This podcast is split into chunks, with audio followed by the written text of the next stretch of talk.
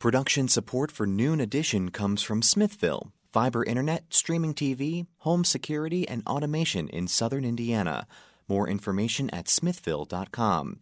And from the Herald Times, featuring coverage of local news, entertainment, and sports, in print at heraldtimesonline.com and on your mobile device. And from the Bloomington Health Foundation, partnering with local organizations and citizens to invest in programs that address our community's health needs. Bloomington Health Foundation, improving health and well being takes a community. More at bloomhf.org.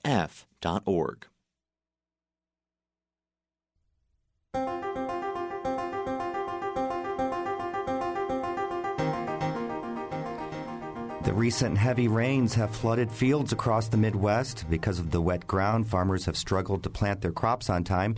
It's unclear how much land is left unplanted now. Some farmers estimate around half of their land will not yield crop this fall. Some have opted to not attempt planting and claim crop insurance instead. Others are taking their chances and putting their trust in Mother Nature. We're talking about how farmers have been affected by heavy rains on Noon Edition today. I'm Joe Wren, filling in for Bob Zaltsberg and Brock Turner, my colleague, rural affairs reporter at the WFIU WTIU newsroom, is filling in for Sarah Whitmire. Thanks for being here. Thanks, Joe everyone on vacation. I hope everyone had a happy 4th of July. And we have some guests here, too, to help talk about the subject. Scott McDonald is the Indiana Farm Bureau insurance agent. Matt Crow is a Greene County farmer in today. Also, we have Whitney Schlegel, the Marble Hill farm vendor at the Bloomington Farmers Market, and Sal Sama, Premier Ag Co-op Inc. Vice President of Sales and Marketing. Thank you all for being here today. And I hope you too had a happy Fourth. Did everyone have a good good time yesterday? Great time. the the rain busy. held out, uh, busy this time of year, and uh, that's kind of what we're talking about here. The the weather uh, so far has kind of maybe a little bit lightened up, but I wanted to start with uh, Matt, our Greene County farmer. Can you tell us a little bit about just kind of set us up about uh, what you do, maybe how much you farm, how long you farm. Just tell us about your, your farm. Okay. Well, uh, my farm's a family farm. Uh, we have about 2,600 acres. Uh, we farm corn, soybeans, wheat, cattle. Occasionally do a little milo, uh, grain sorghum. Okay. Um, it consists of my dad and my uncle, my mother and my grandparents, and my cousin. And uh, it's been a tough year. I was going to say, tell us uh, a little bit about the life of farming right now in uh, South Central Indiana. Yeah, you probably weren't really able to enjoy the fourth, were you? well, you know, it was too wet to run, so really I just drove around and cried for the most part. you know, uh, uh, you know, it's kind of been this year. You just work almost around the clock for just a day or so and then you just sit and watch it rain for another couple weeks. Mm-hmm. You know. Um, where are you kind of? Can you give us maybe a percentage wise in terms of your fields of kind of where where you're at right now? Well, percentage might be tough. Mm-hmm. We we planted all of our corn acres, our intended corn acres. Uh, we didn't actually plant it uh, quite to plan. I mean, we kind of just, if it was dry enough, we planted it. Um, but we put them in the ground. Uh, the river took about 30% of them there shortly after. Soybeans, we planted, uh, we'll have about a 1,000 acres of soybeans. We planted 600 acres of them there a couple weeks ago, just before that yeah. six inch rain. And not a single one of those fields actually grew. So mm. we replanted about three quarters of those earlier this week, and then uh, Dad's at home and one of our hired hands. and they're trying to roll the planter around in mud again today. So, and I think it's one of those things. You know, late planting doesn't only impact. You know, doesn't just push back the timeline. It also really impacts your yields. Correct? Oh yeah. Oh yeah. Um, you know, it's always questionable to start talking about what yields will be this early without having any ears to look at or any pods to look at in the soybeans. But I can tell you, there's a lot of fields that I've got that I'm just looking out over and saying, you know, if that field makes 50, I'm just going to be tickled. You know, and these are fields that made 255 last year. You know, And, and maybe this is a question for Scott. I mean, you know, is this something that you've seen across the state? I mean, is this something that you've you've really, you know, a lot of farmers are dealing with with the same struggle that, that Matt is? It is it is the same challenge across the state. Uh, you had two different situations. One that where they had the severe flooding, uh, which presented a different challenge in itself, and then secondly where we've had this continued precipitation that's really given locally here just two windows to plant in. Both of those situations, they had to run as much as they could in those two or three days each time to get completed. It's been very challenging. And then, you know, once the crop's gotten in the ground, there's been flooding and, and issues from there, right? That is correct. So, what, as Matt alluded to, is you had a situation where folks who planted timely the first time then received additional rain, and now those farms have silt on them or debris in the field. And that's changed that dynamic as to, you know, can I get back in that field? Can I plant it timely? Do I still want to plant that field? So, you know, from the um, from from the producer end, um, you know, looking at, you know, you know, Sal, look, looking at, you know, how do how how has that impacted you of just trying to get farmers different seed varieties, and you know, there's there's a lot that goes into that, right? Yeah, it's uh, uh, Premier Ag is in uh, southeast Indiana, about 26 counties in agronomy, and about 29 or 39 counties in energy. So across that whole trade territory, back to what Matt was saying, you know, it's a lot of river bottoms, white river bottom, Muscatatuck river bottoms, and it starts with even at, the planting and uh, not optimal conditions. And you mentioned the beans you planted, Matt, that uh, didn't emerge. And how often do you have problems with beans emerging? Oh, the, we the seed treatments that we use now are, Yeah. are so good for diseases. They're soil-borne diseases, Phytophthora and pythium. And so the seed treatment, treatments we use now are so good, and the emergence is, is uh, so even, which is the beginning of a good good yield and a good crop. And with eight inches of rain after planting, I mean everything just it's it's out the window. And so the, it starts. Uh, it sounds fundamental, and it is. uh, The planting good emergence is the beginning of your good yields. And uh, I looked at a field day before yesterday, and they have open seed furrows. And, and for your listeners, and I asked the question, Joe, about how, what kind of audience Right. is listening. The crop, uh, when you're planting, when you go through the field, the seed furrows, you need seed to soil contact for good emergence. And when you plant in really wet conditions, like we're doing, it sets it up. It's a year long struggle, just like Matt said. That if if you don't get that um, to get sidewall compaction where you're trying to plant the seed, you know, if you take a spade in your garden and you try to plant when it's too wet, you get you can understand you have hard soil around where you had the spade. Same thing with a planter, but on a bigger scale. And so across the whole geography, we get, we're dealing with flooding of just total wipeout of the acres, and then we're dealing with what we have. So then, when you actually, you know, when, when you have to delay planting or you have to replant again, you know, obviously that's impacting yields. But you know, a, a lot of farmers have told me, yeah, we have to switch seed varieties. We have to we have to do different things because. So, so can you just kind of talk a little bit about that? And, and you know, it's not just you plant the same seed in that same ground, right? Yeah, exactly. So now, so ideally, you know, we'd have been out there in April and had had the crops planted, and now we need a shorter season. And my wife even asked this question. She's hmm. like, well, "Why don't they just go out and just just replant the corn?" I was like, "Well, you only have so much summer left, and if you're in the northern corn belt, you got out of the corn game pretty quick because you just don't have enough summertime left." And then we deal with um, heat and pollination issues, and the, the crops just don't yield as much. So then you talk about the supply chain, mentioning the types of seed, and then it becomes a, a real exchange problem of, of. So you got plenty of seed, it's just all in the wrong place, and then trying to find out which varieties and which which which uh, hybrids will work in a shorter season, in a shorter later season.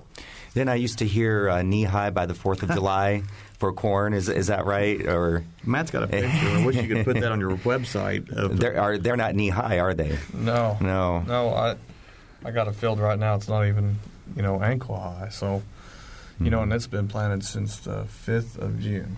So the the growth rate is just so slow right now.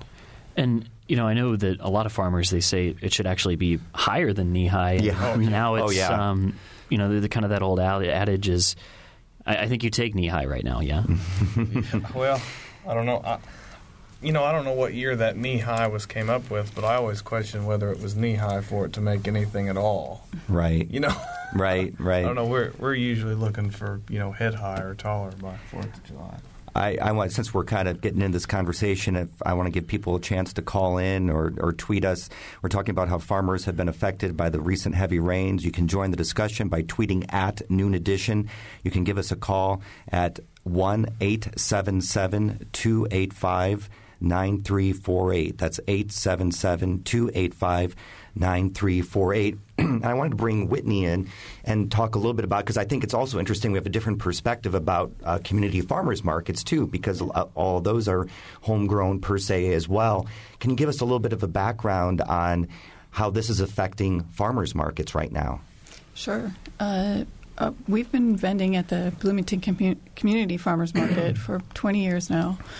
And uh, this year, in talking with all the, the vendors, just like all the farmers, this has been the wettest year, been the and the crops. Uh, for example, I have a, uh, share a couple of stories from some vendors. Uh, Dan McCullough from McCullough's Farm has been growing sweet corn since 1988.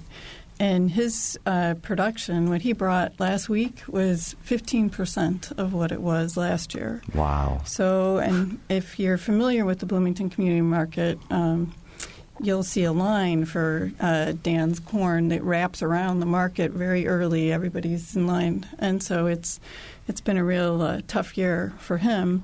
And then also um, uh, Dale Marchino, who uh, uh, raises melons, said that he got his crop in, but uh, chances are that and they're growing, there's with all the rain that they'll rot in the field. So not only did you he have a challenge getting it in, but also he's looking at what's going to happen to that crop. And so it's impacting our, our small farms relative to our, you know some of the bigger farms. I mean, they're raising a lot of corn and a lot of melon, but uh, they uh, are seeing uh, problems as well. And and so our our customers are uh, we, are hoping we're we're educating them a little bit on, on, and they in their own way have also experienced in their own home gardens and things like that. But mm-hmm. that they understand that their small farmers and our farmers markets really need their support right now because uh, these uh, you know our farmers are having a tough go. And I'm not sure as far as how far people come to produce their or, or, or to be a vendor at the farmers market. Are they coming from all over the state? Uh, they primarily you know? come from southwest central uh, okay. Indiana. Mm-hmm. So uh, um, Dan's from Daviess County, and yeah. Uh, so they uh, but they, they we draw quite a number of, uh, of vendors from uh, around the state. So it says here your Center for Rural Engagement, sustaining Hoosier Communities faculty partner. Can you describe what that means or what that is? Yeah, I'm uh, I'm also affiliated here at IU. I'm in the biology department, and I work with the Center for Rural Engagement, which is a uh, a center that was established by um, by the provost to uh, to help Southwest Central um, counties, uh, um, 11 county region uh, here, and connecting uh, faculty and student resources from Indiana University in partnership with these counties to uh, um, address county county needs. And I think this is you know you know kind of pivoting off of that off of that point where you know what we're talking about now really impacts the full community, um, and and and has r- really ripple effects throughout the throughout these small rural communities. I mean, Scott, can you just talk about that? And um, you know, obviously, this is a situation that that impacts more than just farmers; it impacts the local community as well. Yeah, those uh, dollars. From the economic standpoint, you know, they're multiplied throughout the community from the farmers buying inputs or spending money in those communities. Certainly, with the question as what they're going to have in a crop, you're not seeing them. They're being very cautious about what they're purchasing or even planning on purchasing at this point. The rural communities really feel when the farmers are being hurt by weather. So, are you a, an agent that you know actually kind of goes out with farmers and, and kind of surveys the damage, or do you see it from from another angle? We see it two ways. One from the property coverage, where we go out with the farmers, but the on the crop insurance side, that's handled on the adjusting side. We get receive a lot of phone calls from farmers as to what the benefits are, what are my options. They're trying to develop strategies to make it through this summer in the most effective way they can. Yeah, and Matt, crop insurance, you know, for the person who who's not in insurance, you know, and, and in that field every day, um, you know, crop insurance doesn't work like normal homeowners insurance or car insurance would. You right? You you pay for a, a, set amount of coverage. You're not getting full replacement. You're not getting 100 percent coverage on on a crop or a field that you don't plant. Correct? Right. Uh, crop insurance runs off of what they call an APH, which is a 10 year average, turns into a five year average because there's you know we rotate crops, right?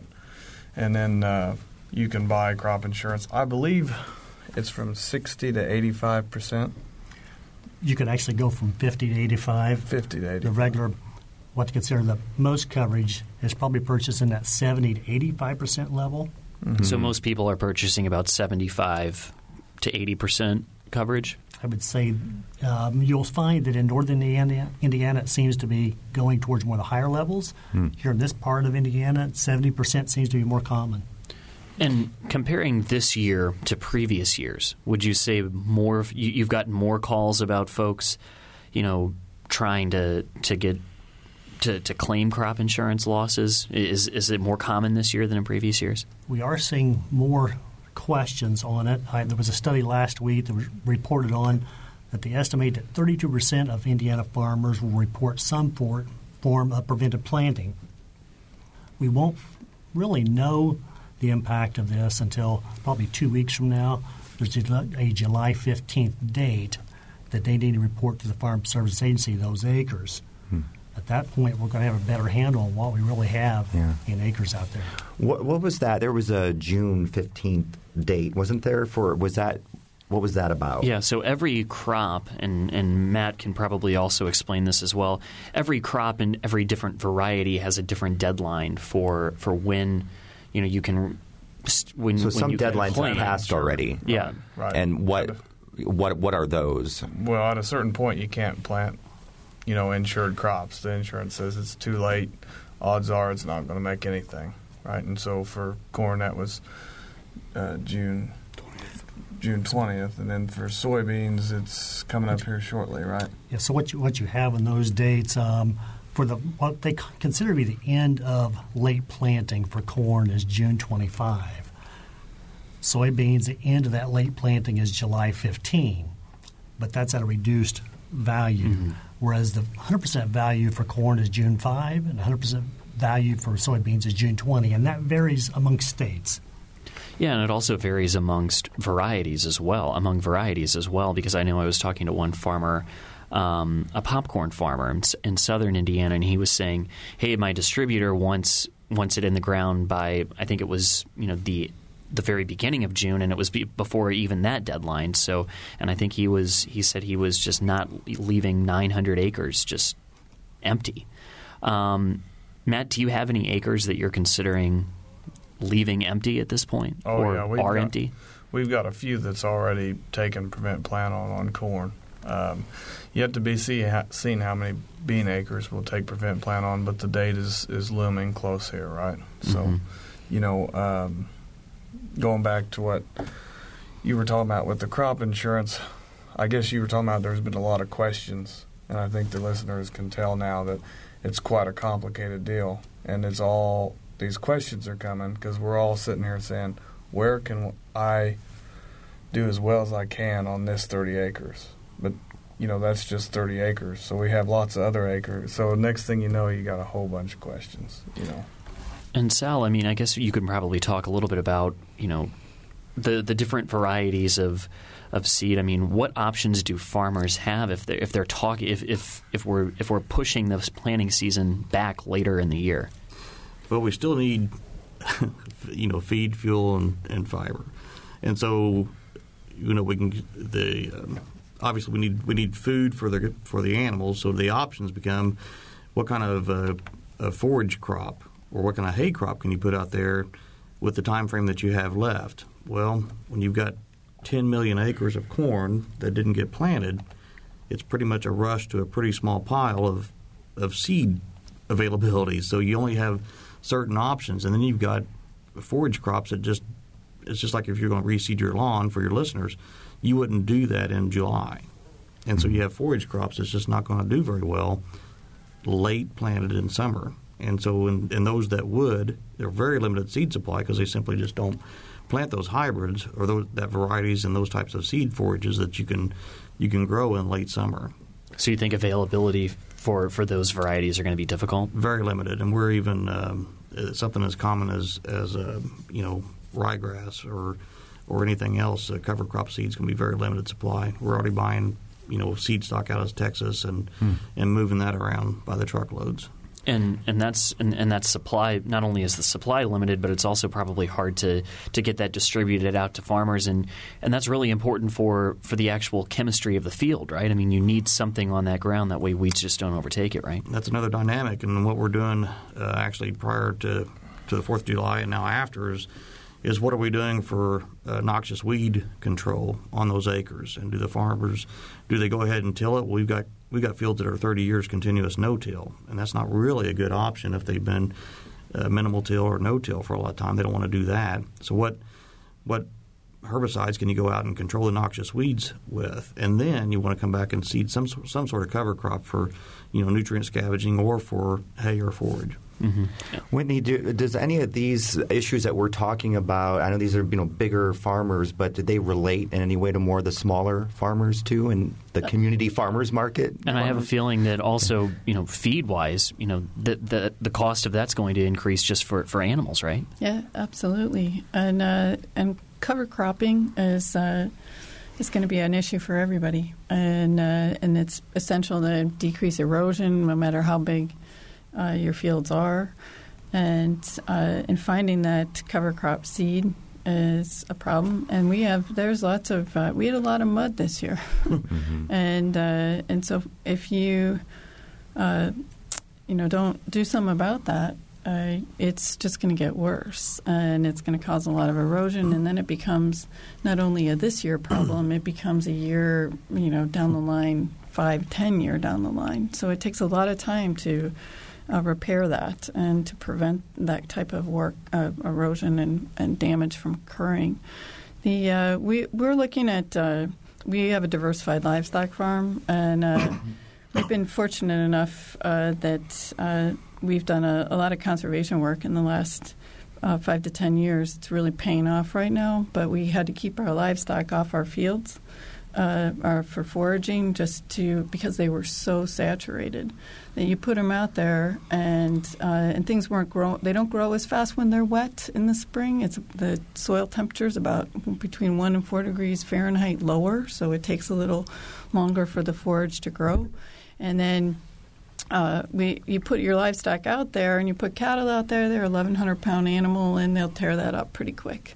Mm. So we had to keep everything off, which means that you're keeping them in a muddy area and you're feeding them feeding them hay and uh, where you've got all this your, all these fields that you'd like to be using. And now we're putting them out there, and uh, we're going to, uh, and things are slowing down in terms of growth. And we're looking at uh, um, putting in interseeding with sorghum Sudan type of grasses that'll grow in, in really hot temperature that can serve as for a good forage a, and good cover. Uh, so you, you're really having to kind of be creative in trying to think outside the box a lot, and then availability of seed is going to be a big issue. You, go, yeah, uh, Whitney, she brings she brings up an excellent point, and this is something that with the soil compaction just from the machinery when we're in there when we shouldn't be out of necessity either to get hay off or to, to plant the crop or any type of field work that we do in crop where there's nitrogen application just the soil compaction that can show up for years so this will this will have a long tail.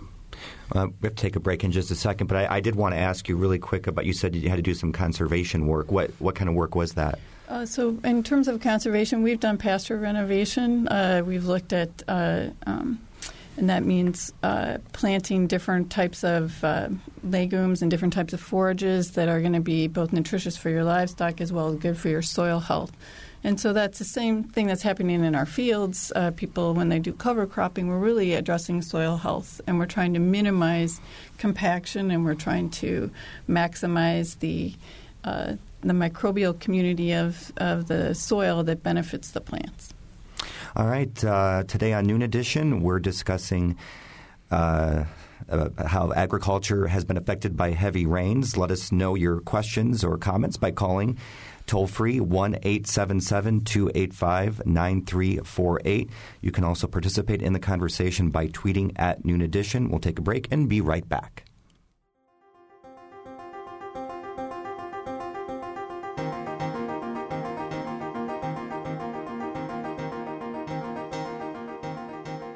From the Milton Met studio at IU's Radio TV building, this is Noon Edition on WFIU. WFIU News covers South Central Indiana and the state throughout the day at WFIUnews.org and on Twitter at WFIU News. You can watch unfiltered video of breaking stories on Facebook Live, and you can get a digest of all the day's top stories delivered to your inbox each afternoon. It's a free and easy way to stay on top of the headlines, plus the in depth audio, video, and print news stories you can't get anywhere else. Subscribe now at WFIUnews.org.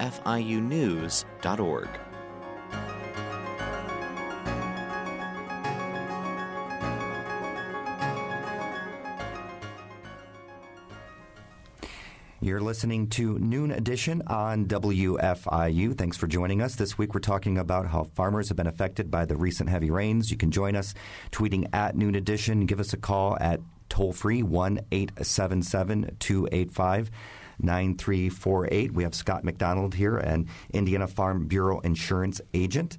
Uh, Matt Crow, a Greene County farmer, is with us today. Whitney Schlegel, a Marble Hill farm vendor at the Bloomington Farmers Market. And Sal Sama, Premier Ag Co op Inc., Vice President of Sales and Marketing. We appreciate you guys being here today. Yeah, thank you all so much. Um, so I know we were talking just before the break uh, kind of about soil health and, and how, you know, not planting a crop or planting a different crop, you know, all of that impacts the, the chemistry that's going on in the soil. So Matt, I guess you know if, if, you could just kind of talk about why that's so important to farmers um, and, and, and yields. And, and, we were talking about, you know, I know Sal mentioned before the break that you know this is going to have a lot of a lot of long term effects on your soil. So, Matt, how are you trying to minimize that on a field that maybe you couldn't plant? Right.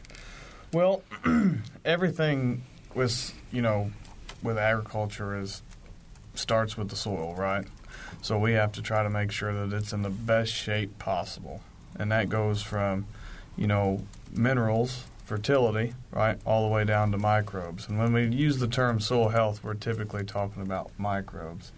We also talk about some structure type things like compaction, like Sal talked about, and some other things like that. But, you know, we're learning so much more about it year after year. We're learning to reduce tillage. Um, you know, I mean, I know when I was young, I can remember, and obviously there's a lot of people who can remember more than this, but I, you know, I can remember Dad used to chisel plow all the ground, you know, and then disc it, and then we disc it again in the spring and finishing till it, you know. And this year, with our corn, our beans we no till, and our corn we uh, use a Phoenix harrow, you know, uh, and so that's changed a lot, and we're doing that all to help preserve the microbes and reduce erosion and all that stuff. So, you know, as far as what we're going to do this year, you know, I don't know. you know, planting cover crops, that's a great idea. That's what should be done. But we've struggled since April 5th to plant the first crop. I don't know that I'm looking forward to struggle another three months to plant a cover crop. Yeah, sure. You know? right. so, uh, you know, I ideally we ought to spray it down, plant cover crops, stay off of it when it's wet. But this year, I, I don't know what we're going to do. And I know weather does, you know, at least the longer term forecast that I've seen, it does seem like the weather might be getting a little bit drier, a little bit more humid, which you know might help be able to get some cover crops on that ground. Um, and, and, one thing the cover crops would help for is, is is potential runoffs and that type of thing. Whitney, I was hoping you could maybe talk about this. Is a question that comes in from Twitter. Um, you know, or, or, should we worry about the dangers of pesticide runoff on flooded fields? Oh, that's a great question. Uh, yep, our watersheds are going to be uh, susceptible uh, when we've got a, you know the kinds of rains that we've had. Uh, but as Matt's talked about, I mean the I don't. I don't even know what the, what's going on in those fields right now to be able to run off. To be honest, Right. the uh, Right. uh, barely got the seed in. So Right, you, uh, could, you could make an argument there'd be less runoff this year because so many fields are unplanted, and a, a lot of them that are unplanted are not sprayed either. So, Right. I mean, it's noxious weeds like Sal was talking about, but they kind of got a cover crop on them already. You know, Not the one you want. not the one Not you the want one. though. you know, you know uh, with the pesticide runoff, um, and and no one we think pesticides, and that's just a it's a bad word, but um, you know we have so many setbacks, and you're on the board of uh, Monroe, Monroe County Yes, Soil and. Water Conservation District. and yeah. so so we have so many setbacks around um, applications of different pesticides, and we're very we at Premier Ag we do like three three three quarters of a million. Uh, yeah, about seven fifty thousand acres of custom application. And so the setbacks and things that we try to do and do, you know, from all the uh, where there could be any point source contamination, really minimizes off target, either either through soil movement or through drift.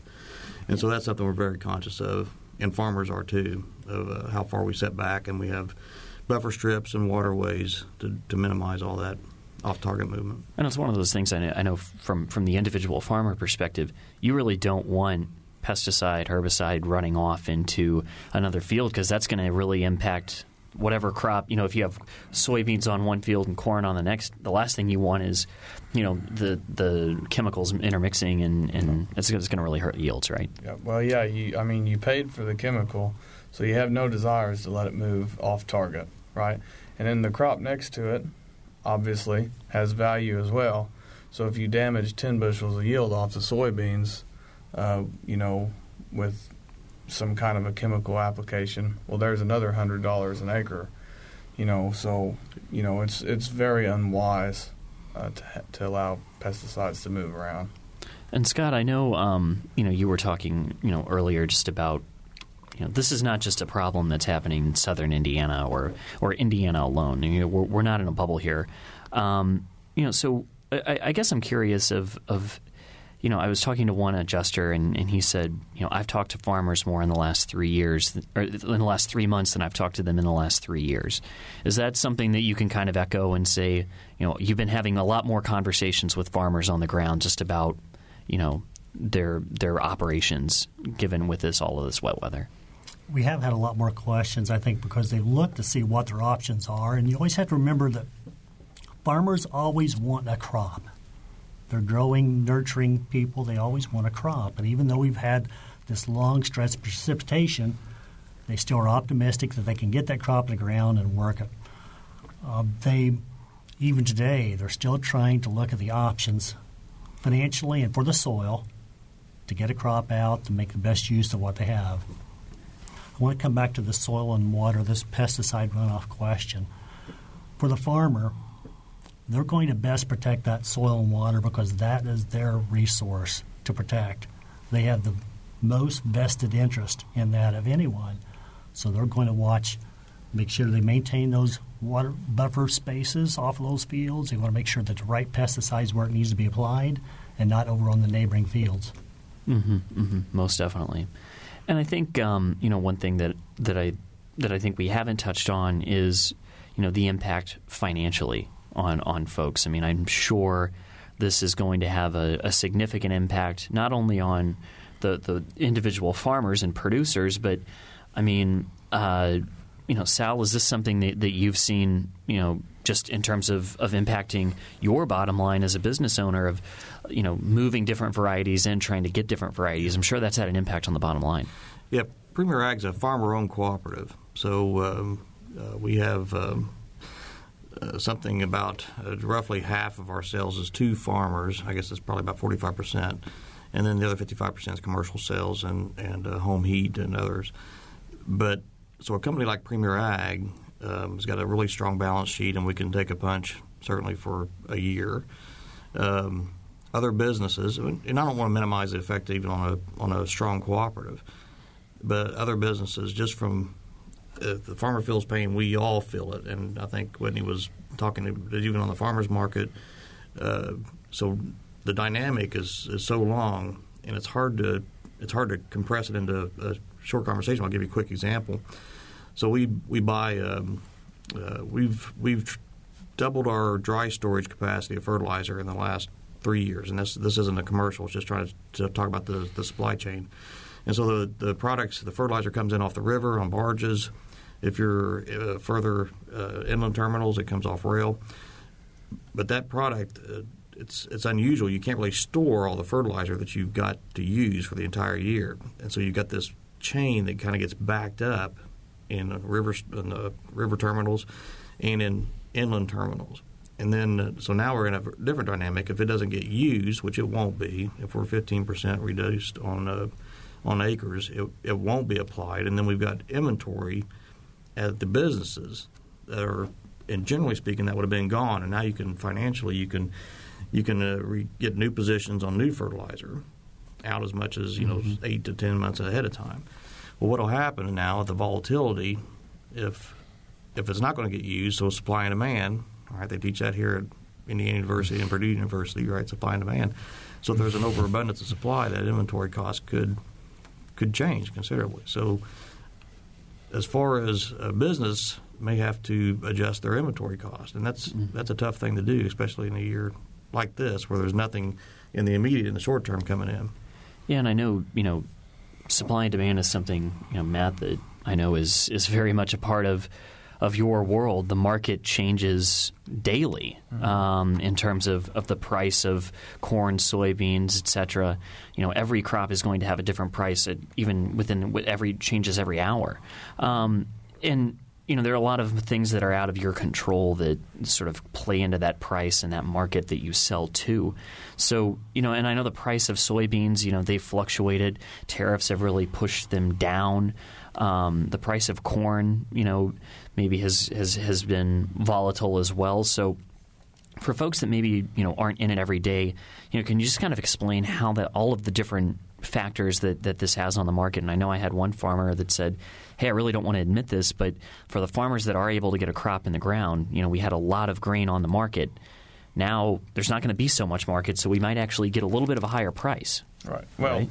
You know, but maybe again, not the way you wanted to get a higher price, but we we were talking there about all farmers have to be optimists, right? So if we're just looking at the price today, the price ain't very good, right? So if you're saying, hey, maybe we'll get a better price, maybe this will be all right year later. I don't say I disagree with that statement, but you're definitely being an optimist that the price is going to go up, right? Because mm-hmm. you don't have any proof that it's going to do that. I'd bet a lot of money that it would myself, but you don't have any any confirmation of that, right? So, you know, of course, grain, cattle, everything we're talking about here is a commodity market, right? So we're price takers, not price makers. That's something that people always miss. Uh, we don't get to tell um, the elevators, "Hey, this is this is what we want for our grain. This is, you know, we we want seven dollars for our grain because they, you know, it doesn't work that way. They tell us the price that they're willing to give us for, for the grain. So, you know, if the price is below our cost of production, we lose money on every acre, all across the board. And of course, yield comes into play with that, right? So, last year we grew 194 bushel corn across the farm, and we got an average price of 360 for it. So this year the market currently has the corn price at what about 420? Yep. Right? and I'm looking at sub 140 across my farm. I mean, I, would be surprised if we get there. Okay, so it doesn't take a rocket scientist to realize that that's in the hole, right? So, and there's no way we can cover our cost of production. So, that's kind of the challenge we get into in agriculture is that you can get into a situation that uh, it does not matter what you do, you lose money. It doesn't matter you know. Mm-hmm. Yeah, I was trying to use example for uh, for the listeners that. Um, for, for, a farmer example, like how would you like to go into work where you get twenty dollars an hour, or fifteen dollars an hour, or wherever, and you work all day and then you owe them a dollar, right? Mm-hmm. You know, yeah. trying to make it so. You know, I was telling you know the guys that, that I work with at Premier Ag, I was like, but be empathetic and understand, you know, the frustration that's that's at the at the farm level because if I told you you owed me money after you worked all day, you know that's that's what they feel like trying to lock in a profit, which mm-hmm. you can, which you can't. it's hard to do that if you don't know what your costs are going to be, and you sure, certainly don't know what your what your revenues are going to be. Yeah, and Scott, I know you had something here. So one thing regarding the price is that that's the thing that we focus on when we see it daily or in the news about the price changing. Keeping in mind that many times on these farms they price that crop out a year out or further. Mm-hmm. So it doesn't impact it today, but mostly where they're seeing that impact is many of these farmers had this crop in the bins from last year. They've stored this crop. They were looking to sell it on the market. It looks like they got a declining market going in front of them for, to work with as far as so we don't have the yield, and we're working with would like to have some good price out there on that crop. Well, that that's an issue that uh, I know a lot of my neighbors are getting into is that a lot of people try to minimize risk of downward movement by using a program called Hedge to Arrive. So before we even grow the crop, we sell it to an elevator for an agreed upon price, right? Before we even plant it. Hmm. We we plant we tell them so many bushels, and a lot of times you're going to do something that's really conservative, like thirty percent of your normal crop, right? And you're like, yeah, we'll be okay, you know. And then you're like, so thirty percent of my crop, I know I'm going to make money on. But then we have a year like this year, right? And the next thing you know, like you were talking about, you only have fifteen percent of your normal crop. So then you've got a, you know, all of your crop from for this year that you're expecting to make sold for last year's prices with nothing at a high price, right? And then you've still got half of that that you sold that you're not going to have. So now the prices came up. So the elevator says, "Well, you still owe us, you know, 30,000 bushels of corn. So you're going to have to pay us so we can go out and buy those bushels of corn." Hmm. So that comes further on to the, where we looked at what we thought was preventive planting acres. If you're a farmer out here and you forward price this, you need that crop. And the crop insurance comes into play on helping those farmers with that. I think that's a frustration with the farmers have that they want to get a pr- crop in the ground. They've forward priced it, but the, you, they can capture the preventive planting monies. What's important to note is that if I own the land and I can take my preventive planting monies, that's significant. But if I'm paying rent to the landlord, many times they are, that impacts that. The farmer has less money for his part to make a living with, even though he had those acres he wanted to get on. Scott, you're the you might want to expand on that a bit. A bit. I mean, if so, let's say the corn crop, a, a grower, and this is rough. Uh, so a grower might get preventive planting two hundred to four hundred dollars, easy round numbers, right? Kind Yes. Of.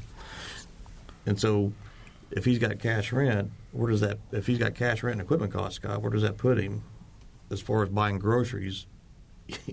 right. Yeah, he's in a negative situation. Boy, Yeah, if you've got that corn, we didn't, we, we're having a side conversation over here. So. if you if you if you've got that crop forward contracted, and you have to take preventive planting. You're also in a negative situation. The other thing, Easily. So, and so as a from the farmer perspective, you're out here that you need to plant this crop, and what many times they fail to recognize is that the farmer, even though he's getting the preventive planting monies, we have to recognize that he has costs out there that are ongoing, from hired help to facilities, equipment to interest costs. Those things are out there that he needs to cover. That's why it comes back to farmer always wants to plant a crop. He wants to have something to market. And this it's been tough this year with this continued rain to Yeah. keep optimistic Yeah. as we go along. And I know um, data shows that from from the U.S. Department of Agriculture, it says currently there are half a million unplanted acres across the state. Um, that number expected to rise. It's it's about ten times uh, the the average number of unplanted corn acres, about four times the average unplanted acres of soybeans. And you know, uh, Whitney, I think this is something that you can also speak to, and, and that is, you know, this is obviously we're talking large scale farms as well, but you know, probably the prices that, that folks are, are, are expecting to pay, um, you know, just because that supply is a little bit lower. Um, you know, are, are you seeing, you know, kind of producers trying to raise their own prices a little bit at the farmers market and that type of thing? And that's always a really delicate balance at the at the market, and uh, because people can uh, get lower prices if they go uh, into the grocery stores rather than buying the local food at, at the community market. And so you're uh, a lot of times you're trying to um, keep your prices to keep your keep your customers and to keep them coming back. And uh, and so it's and to at least be selling you know so that if you raise your prices to what you would actually allow you to be you know in many cases just breaking even uh, the uh, customers will say well you know at the Kroger I can I can get that for this. And and it, so food is and it, it's tough. And it, and and I do think that understanding the broader impact on, on farmers and that their their prices uh, of what it costs to grow and also the value of local food and buying and by local I mean within the state of Indiana and buying that uh, local food adds to the food security of, of our state and uh, and so there's um, it's not it's not just about the individual farmer. It is about the, the health of our food system in, in general. Mm-hmm. And you're on many different commissions. How can people uh, help out in this situation? And so I, I, always think I always tell people to you know act locally and think globally. Uh, we're not you know it's not an isolated uh, issue to the Indiana, to the Midwest, to the U.S and uh, and uh, also, and support your know your farmers, support your farmers, learn uh, what you can, uh, and also a lot of what farmers are experiencing. If you think about the urban farmer, uh, our in our gardens, and uh, that think about that in terms of on a on a, a larger scale that uh, you, the frustration. I talk to local people about the frustrations they've had with their their tomatoes or you know whatever, and so they uh, you know think about that uh, on a larger scale. And I think that's something that's you know certainly present. You know, just folks being less knowledgeable about where their food is coming from and, and sort of the, the, the story and the impacts that, that it has long term. I mean, they can you, you can read a news story and you know but but you don't really see the the face that, that's behind that.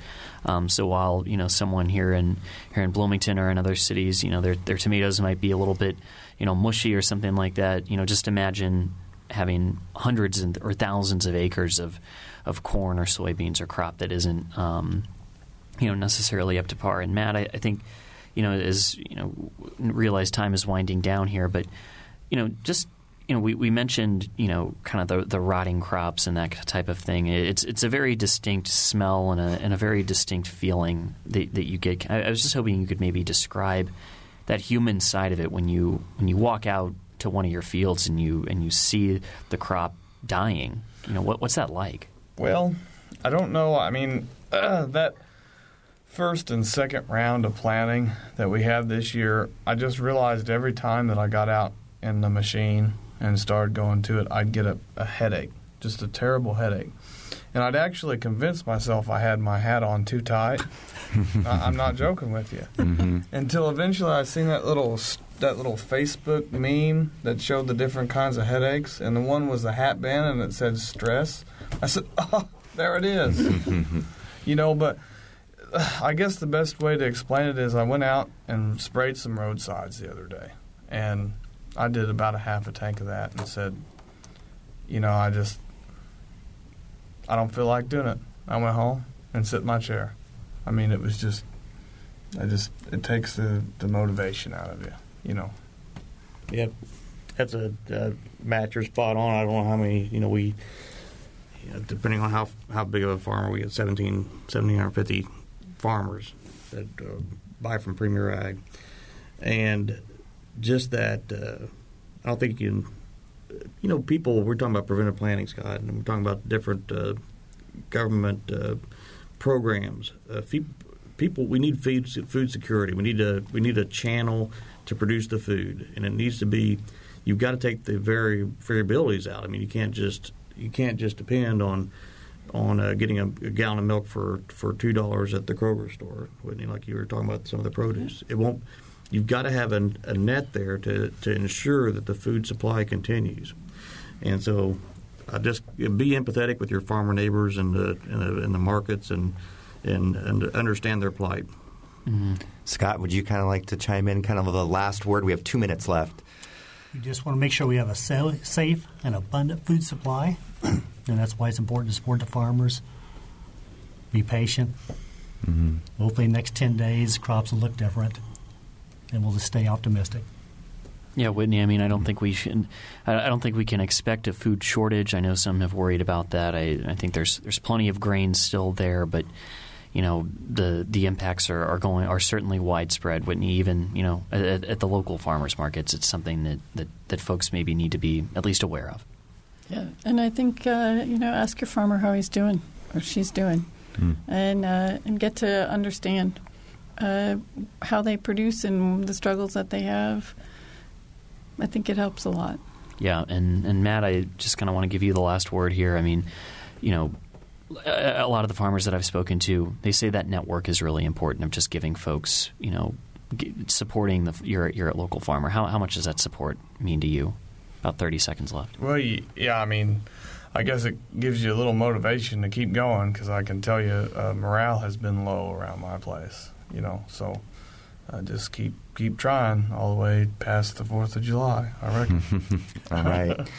Well, I want to thank everybody so much for uh, being here today, especially during this time and uh, contributing to our program. That's all the time we have today for WFIU's Noon Edition. I'd also like to thank co-host Brock Turner.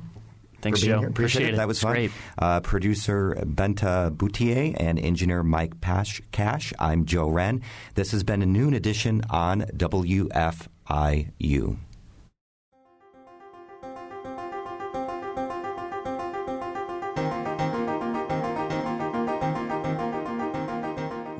Edition is a production of WFIU Public Radio.